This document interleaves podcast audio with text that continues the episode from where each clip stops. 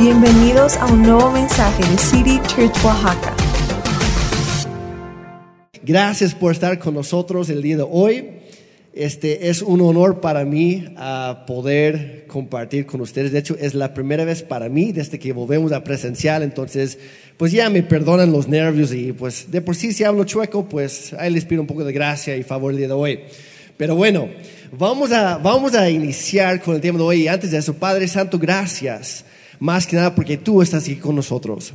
Dios, el día de hoy queremos escuchar tu voz, queremos que tú nos hables de una manera tan fuerte, tan clara, que nosotros podamos entenderlo, podamos escucharte a ti, Señor, que podamos aplicarlo a nuestra vida y ser transformados a través de tu palabra hablada a nosotros. Te lo pedimos en el nombre de Jesús. Y todos dijeron, amén y amén. Por si no sabías, la palabra amén simplemente significa que así sea. Entonces, cuando decimos amén, simplemente nos estamos poniendo de acuerdo para eso. Pues esta semana Dios me ha estado hablando a mí acerca de su gracia y me gustaría compartir un poco de eso contigo el día de hoy. En sí, todo el, el mensaje del Evangelio se trata acerca de la gracia de Dios. Se trata de, lo que Él hace, lo que Él hizo, lo que sigue haciendo por nosotros. Es el mensaje de las buenas noticias de su gracia. Y, entre mejor comprendemos qué es la gracia y vamos creciendo en ella cada día, entonces cada día vamos a ir pareciéndonos más y más a nuestro Padre Celestial. Y ese es el punto. Pero aquí está el pequeño detalle. No puedes dar lo que tú no has recibido. Tú no puedes compartir lo que no has experimentado en tu propia vida. Entonces, para eso vamos el día de hoy. ¿Está bien? Oye, para empezar, ¿qué es la gracia? Si yo fuera a preguntar aquí a 10 diferentes personas, recibiríamos 20 diferentes respuestas. La palabra gracia es una de esas palabras que es un poco complicada y, cada quien agarra como que agarra el, ángulo que quiera muchas veces a nuestra conveniencia, sí o no. A, veces llamamos gracia a lo que sí es, a veces sí le atinamos y muchas veces no le atinamos ni para nada. Entonces me gustaría, esto no va a ser un estudio exhaustivo ni nada así, pero sí me gustaría ir explorando un poquito qué es la gracia. Por lo general, la, la palabra griega en el Nuevo Testamento que es caris, que se traduce casi siempre como gracia, dependiendo de la versión de la Biblia que tú usas, esa es la palabra cariz. Y en, en griego en sí tiene por lo menos 10 diferentes significados en el español. Mínimo. Dependiendo del contexto. Y a veces todo al mismo tiempo. Y es por eso que a veces no entendemos bien de qué se trata. Pero en sí, gracias, muchísimas gracias a, a, a la palabra escrita de Dios, la Biblia. Y también al verbo hecho carne, o sea, Jesucristo Dios mismo, el Hijo de Dios, hecho carne para nosotros, hecho hombre, ser humano por nosotros, a través de Él y de la Biblia podemos ir conociendo de primera mano esta gracia que Dios nos ofrece. La gracia, si quieres apuntar o es igual, si estás en el app de la Biblia uh, apuntando ahí, de hecho aparecen algunas cosas en el app que no voy a mencionar hoy, entonces por si quieren aprovechar. Pero la gracia es la influencia divina sobre el corazón humano y también es la manera en que éste se refleja en nuestra vida. Ahí van dos. La gracia es favor totalmente inmerecido de Dios. Es su favor. Pero también lo es bondad, es gozo, es libertad, son los dones espirituales que Él nos da, es, es gratitud y mucho, mucho más. La gracia, como digo, es una palabra que abarca muchísimo. Y cuando vamos entendiéndolo mejor, podemos vivir con más gracia en nuestra vida. Y para entender mejor la gracia, tenemos que, en primer lugar, entender quiénes éramos sin Cristo. Y aquí es donde muchas veces le fallamos o no nos enfocamos lo suficiente. Pero después de eso, hay que entender también en quiénes nos convertimos ahora en Cristo o con Cristo. Entonces vamos a empezar desde el, desde el principio. Todos, absolutamente todos, sin sin faltar ni uno. Todos nacimos en pecado. Lo menciona eh, eh, el rey David en los Salmos. En pecado yo fui concebido. Y así fuimos todos. Nacimos en pecado, nacimos con una tendencia hacia el pecado, nuestra naturaleza pecaminosa. éramos culpables de quebrantar la ley de Dios. La Biblia dice que si quebrantas una sola de las muchas leyes de Dios, somos culpables de quebrantarlo todo. Entonces, delante de Dios es lo mismo, o sea, merece el mismo castigo que es la muerte, la muerte eterna. Es lo mismo para Dios si asesinas a una persona, así cuentas un chisme. Acabo de pisar un poco de callo ahí, pero ni modos. Hay, varias listas en el Nuevo Testamento que, que esta, clase de personas no entran al reino de los cielos y casi siempre escogemos a los peores según nosotros. Y nos, nos damos cuenta que los chismosos también están ahí. Los mentirosos estamos ahí. Los que de repente nos gusta robar tantito, estamos ahí. Me explico. Para Dios todo es lo mismo. Somos culpables de quebrantar, quebrantar perdón, la ley perfecta de Dios. Además de eso, Éramos enemigos de Dios, merecedores de su castigo justo y de la muerte. Éramos impíos. No teníamos la, capacidad de justificarnos o a salvarnos a nosotros mismos. Era imposible. Espiritualmente hablando, eh, estábamos destituidos.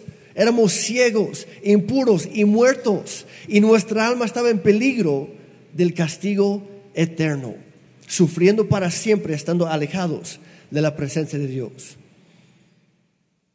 Ahora todo el mundo ya se deprimió. Suena aterrador y deprimente y todo lo que tú quieras. Sí, y esa era nuestra situación sin Dios. Y si no entendemos eso, nunca vamos a poder vivir en la gracia de Dios que Él nos ofrece. Porque para poder disfrutar el regalo, hay que saber su valor. Y yo te animo el día de hoy ¿Por qué, estoy hablando de esto? Porque esta semana Dios me, estaba hablando a mí sobre ese tema. Y muchas veces, sobre todo los, los que tenemos tiempo ya de cristianos, tenemos la tendencia de volvernos fariseos actuales, modernos.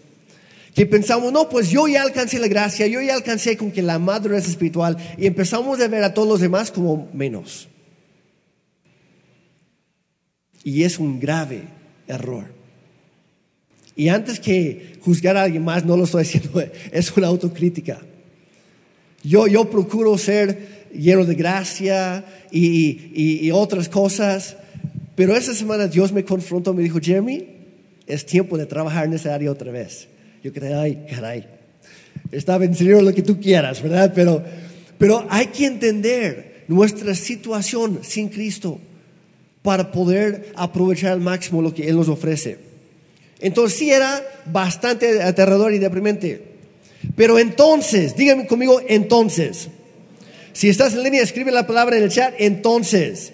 Entonces, a mí me encantan los entonces de la Biblia, los peros, porque cambian todo. Entonces, en nuestro momento tan, más deplorable, entonces apareció la gracia. Dios extendió su favor hacia nosotros. La gracia es lo que nos salva, es lo que nos da la victoria sobre el pecado. Y de acuerdo a 2 de, de, Tesalonicenses, perdón, 2.16, dice que la gracia nos da consuelo eterno y una buena esperanza para ahora. Consuelo eterno y una buena esperanza que empieza hoy y dura para siempre. La gracia es la base de nuestro llamado como hijos de Dios. Y lo más importante de todo es que Jesucristo mismo es la encarnación de la gracia junto con la verdad. Dice en Juan 1:14, dice, y el verbo se hizo hombre y habitó entre nosotros. Y hemos contemplado su gloria, la gloria que corresponde al Hijo unigénito del Padre, lleno de gracia y de verdad. Jesús estaba lleno, estaba rebosando de gracia y de verdad y nos llama a ser como Él. Entonces, ¿cómo podemos lograr eso? Primero hay que seguir entendiendo lo que es la gracia. Vez tras vez, la Biblia se refiere a, la gracia como un don o un regalo. Y aquí es a donde quería llegar con todo esto. Estaba nada más poniendo la base antes. La gracia es un don, es un regalo de parte de Dios. Y un regalo es muy, muy, muy diferente a un préstamo o un adelanto. Porque cuando alguien te, te presta algo, por definición se lo tienes que devolver, ¿sí o no? Cuando alguien te adelanta algo es porque pues te correspondía. De por sí, a lo mejor fue de tiempo, pero te correspondía. Pero un regalo es algo que por definición no requiere ningún tipo de pago ni reembolso de parte del que lo recibe. Un regalo es algo que el dueño suelta para dárselo a alguien más que no lo merece, porque no es el dueño. Y el hecho de que la gracia es un regalo significa que tú y yo, ojo aquí, no me saquen este contexto, pero el hecho de que la gracia es un regalo significa que tú y yo no debemos nada a cambio. No debemos nada a Dios. No hay, cuando, es, cuando se trata de un regalo, no hay ningún costo que se implique para la persona que recibe ese regalo. Es totalmente gratis para la persona que lo recibe, ¿sí o no? ¿Estamos de acuerdo? Pero siempre hay un costo. Siempre hay un precio que pagar. Y el que lo paga es el que lo da, no el que lo recibe. Y aquí está la cosa. ¿A cuántos de ustedes les han regalado algo a lo largo de su vida? Sea por cumpleaños, por Navidad, por Reyes, por aniversario, lo que sea. De repente te regalan algo. O el día del padre, el día de la madre, lo que sea. Te regalan algo y lo ves como que... Y finges esa sonrisa como que, gracias, me encanta. No sé qué es, no sé qué hace me gusta, qué bonito detalle, ¿sí o no? Lo hacemos todo el tiempo, somos bien hipócritas a veces. Entonces, y como papás es nuestro deber, hija, hijo, gracias, me encanta esa cochinada que hiciste, pero bueno, este, obviamente, pero ¿por qué? No estamos mintiendo.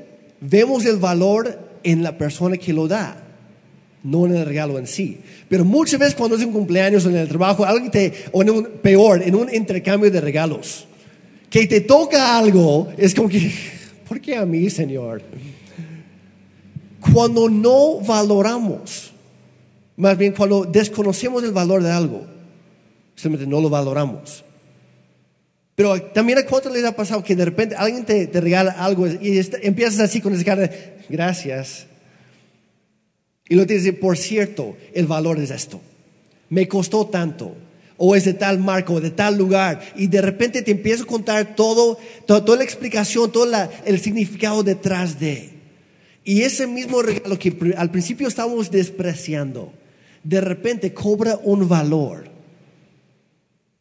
Sin palabras, sin que, que, no podamos expresarlo. Cobra un valor inmenso para nosotros. ¿Les ha pasado? Lo mismo sucede con la gracia. Si no lo entendemos, no lo, no lo vamos a valorar. Y si no lo valoramos, no lo vamos a usar. Nunca valoramos bien hasta entender el valor real del, regalo. Jesús dijo, una vez dijo, una persona a quien se le perdona poco, demuestra poco amor hacia Dios. Y no estaba diciéndonos que hay muchos que pues han sido perdonados por muchísimo y otros que han, sido perdonados por muy poco. No, como dije al principio, si, si quebrantamos una sola ley de Dios, somos culpables de quebrantarlo todo. La diferencia es entre la persona que lo reconoce y la persona que piensa que merecía ese regalo, esa salvación, ese perdón.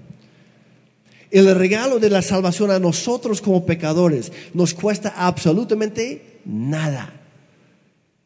Pero un regalo tan extravagante, tan enorme como ese, tuvo un costo inmenso para alguien, para nuestro Señor Jesucristo. Él tuvo que morir en nuestro lugar con tal de dárnoslo. Lo voy a decir así. El regalo de la salvación no nos costó nada, pero a Dios le costó todo. No es un regalo para menospreciar. Cuando tú regalas algo a alguien, podrías decir que tú te haces más pobre con tal de enriquecer, enriquecer la vida de la otra persona. porque literalmente te estás despojando de algo con tal de trasladar los derechos de propietario a la otra persona. Y eso es justo lo que hizo Jesús por nosotros. Dice en la segunda carta a los Corintios 8, 9, dice, ustedes conocen la gracia generosa de nuestro Señor Jesucristo. Aunque era rico, está hablando de Dios, aunque Él era rico, por amor a ustedes, a nosotros, se hizo pobre para que mediante su pobreza pudiera hacernos a nosotros ricos. No, no, escuché ningún amén ahí. Era un momento excelente. De que alguien incluso se parara, se pusiera de pie y, Señor, gracias. Muchas veces valoramos muy poco lo que Él hace por nosotros. Y hoy mi deseo es que eso empiece a cambiar, empezando conmigo. ¿Por qué haría Jesús algo así por nosotros? ¿Era porque éramos buenos o porque lo merecíamos o, por lo menos que vio cierto potencial en, en cada uno de nosotros? Todo lo contrario. Todo lo opuesto. Acuérdate que la gracia, entre otras cosas, es el favor inmerecido de Dios. En el momento que tú piensas que lo mereces, deja de ser gracia. En el momento que tú y yo pensamos, sí, merecemos esto, la gracia deja de fluir, deja de funcionar en nuestra vida. Y si no me creen, vamos a echar un vistazo en la Biblia. Romanos 11, 11 6 dice, y si es por gracia, ya no es por obras, o sea, ya no se trata de lo que nosotros hacemos, porque en tal caso la gracia ya no sería gracia. Y en otra versión agrega, y la salvación dejaría de ser gratuita. O sea, en el momento que pensamos, no, yo merezco el perdón de Dios, yo merezco el favor de Dios, yo merezco su salvación, yo merezco su amor, esto porque yo hago esto y esto, lo otro, literalmente, según la Biblia, dejamos de recibirlo. Se cancela el trato. Con tal de recibir la gracia de Dios, hay que darnos cuenta que no lo merecemos para nada. Es solo cuando entendemos que no hay nada que podamos hacer en toda nuestra vida para siquiera empezar a ganar el favor de Dios, que realmente empezamos a recibirla. Dice Romanos 5, versículos 8 y 10, dice, pero Dios demuestra su amor por nosotros en esto, en que cuando todavía éramos pecadores, Cristo murió por nosotros. Luego dice, cuando éramos enemigos de Dios, no solo pecadores, sino enemigos de Dios, fuimos reconciliados con Él mediante la muerte de su Hijo. Con cuánta más razón, habiendo sido reconciliados, seremos salvados por su vida. Es un proceso que, que sigue toda la vida. Pero tú y yo nunca hicimos algo bueno como para merecer, merecer la gracia y el perdón de Dios. Y Él sabía que era imposible para nosotros. Y es por eso que Él tomó la iniciativa en nuestro momento más bajo, más deplorable, más desesperante, cuando más estábamos alejados de Dios, es cuando Él intervino. Es cuando Él vino a esta tierra. Y voy a ser honestos, antes de que tú y yo naciéramos, porque Dios nos vio en el futuro y dijo, híjole, estos están más perdidos que qué. Y si no hago algo ahora, todos se van a perder. Dios intervino en nuestra historia para cambiarlo todo para siempre, para abrir un camino hacia Dios mismo. Y no podemos jactarnos de nada porque todo es gracias a Él solamente. Incluso cuando tú y yo decimos sí a Dios es porque Él ya no, nos movió en el corazón para hacerlo. Es la influencia divina en nuestro corazón. Ni siquiera en eso, para eso somos buenos. Para eso también necesitamos la ayuda y la gracia de Dios para corresponderle a Él. Pero la gracia no solo nos salva, no, no termina ahí. Sigue obrando en y a través y a pesar de nosotros durante toda nuestra vida. ¿Qué más hace la gracia? La gracia nos justifica delante de Dios, nos da acceso a su presencia todos los días, nos entrena y nos capacita para vivir de una manera que honra a Dios. Algunas personas piensan, no, pues la gracia es como, una, eh, es como un, un cheque en blanco para hacer lo que yo quiera. Y no, la gracia es todo lo opuesto. La gracia es su poder en nosotros para llevar a cabo su perfecta voluntad. Nos llena de riquezas espirituales y nos ayuda y nos fortalece y nos anima en cada situación. Gracias a Dios por su gracia.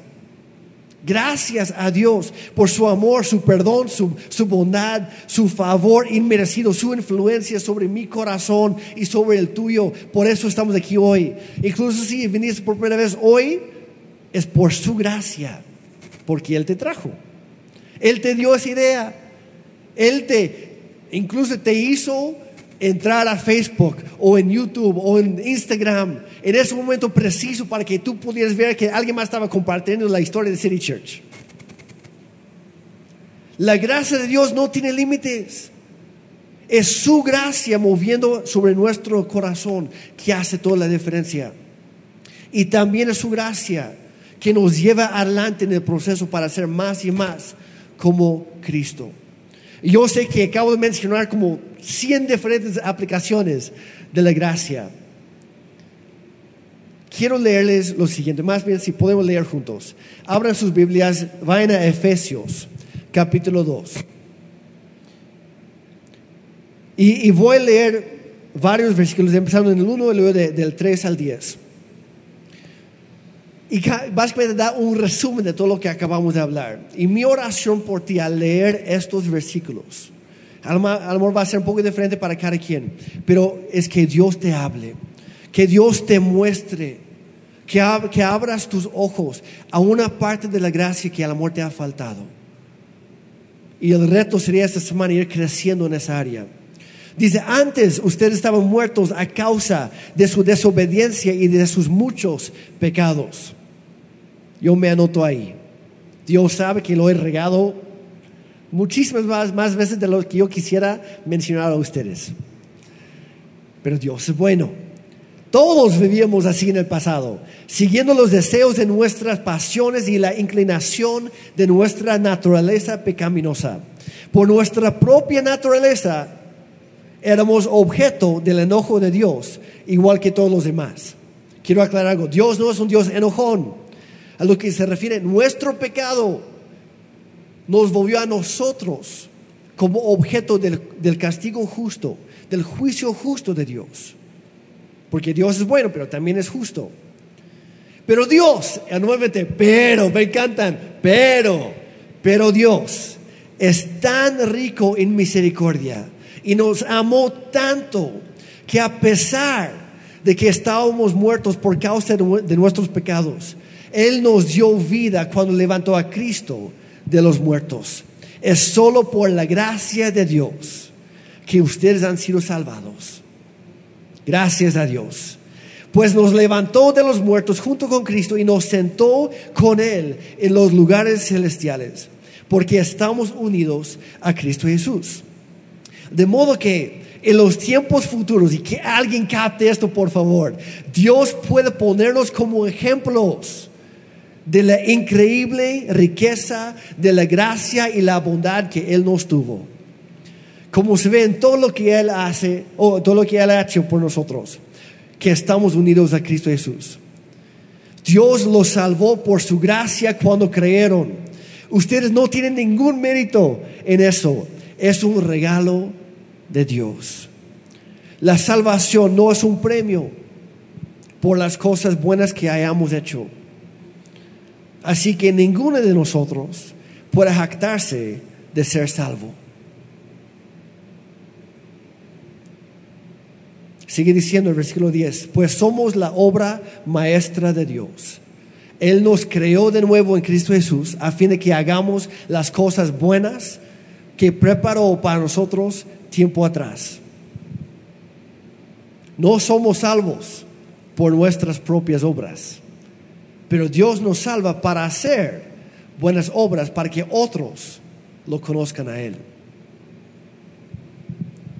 Un pastor hace tiempo me, preguntó, oye Jeremy, ¿y tú fuiste salvo por, por las obras? Le dije, claro que no. Y me dijo, claro que sí. Dice, no fuiste salvo por tus propias obras, pero fuiste salvo por las obras de otros. Porque alguien te habló de Cristo. Y Cristo murió por ti. lo que tú y yo hacemos en nuestra vida directamente afecta el, destino eterno de los demás. Y por eso la gracia no es una, no es una carta blanca para hacer lo que queramos. Es, es- nos acerca más a Dios para llenarnos también de su verdad y vivir una vida que honra a Él y apunta a los demás a Él. La gracia es lo que nos mueve todos los días para vivir, para que otros experimenten la gracia de Dios. Para que otros vean a Jesús en nosotros, que ellos crean en Él y sean salvos también por su gracia. De eso se trata. Así que yo te animo, vive en su gracia, comparte su gracia, experimenta su gracia, habla de su gracia, vive su gracia. Yo era de las personas, no me da, no me llena de orgullo tener que admitirlo, pero yo me encontré en cierto momento de mi vida que yo en lugar de extender la gracia que Dios me había extendido a mí, yo lo tomaba, yo me, yo me subí encima de mi pedestal. Y yo pensaba, "Bueno, típico fariseo moderno. Señor, gracias por salvarme a mí y gracias porque no me hiciste como este tal ahí. Cuando pensamos que merecemos la gracia, deja de ser gracia. Deje de funcionar en nuestra vida. Siendo recipientes de la gracia de Dios, los cristianos somos llamados a mostrar esa misma gracia todos los días, en cada situación, hacia los demás. Dios nos da su gracia para servir a otros para, y para usar nuestros dones espirituales para edificar su iglesia. No se trata de nosotros. Tu vida no se trata de ti. Tu salvación no se trata de ti ni de mí. Se trata de Él y se trata de los demás. Yo, yo, yo quisiera, a ver si, si puede ponerlo en la pantalla, por favor. Hazte estas tres preguntas. Y si eres bien valiente, las vas a aplicar esta semana. Y si no, pues queda entre tú y Dios. A mí no me tienes que rendir cuentas. Pero espero que nos ayude a todos a crecer.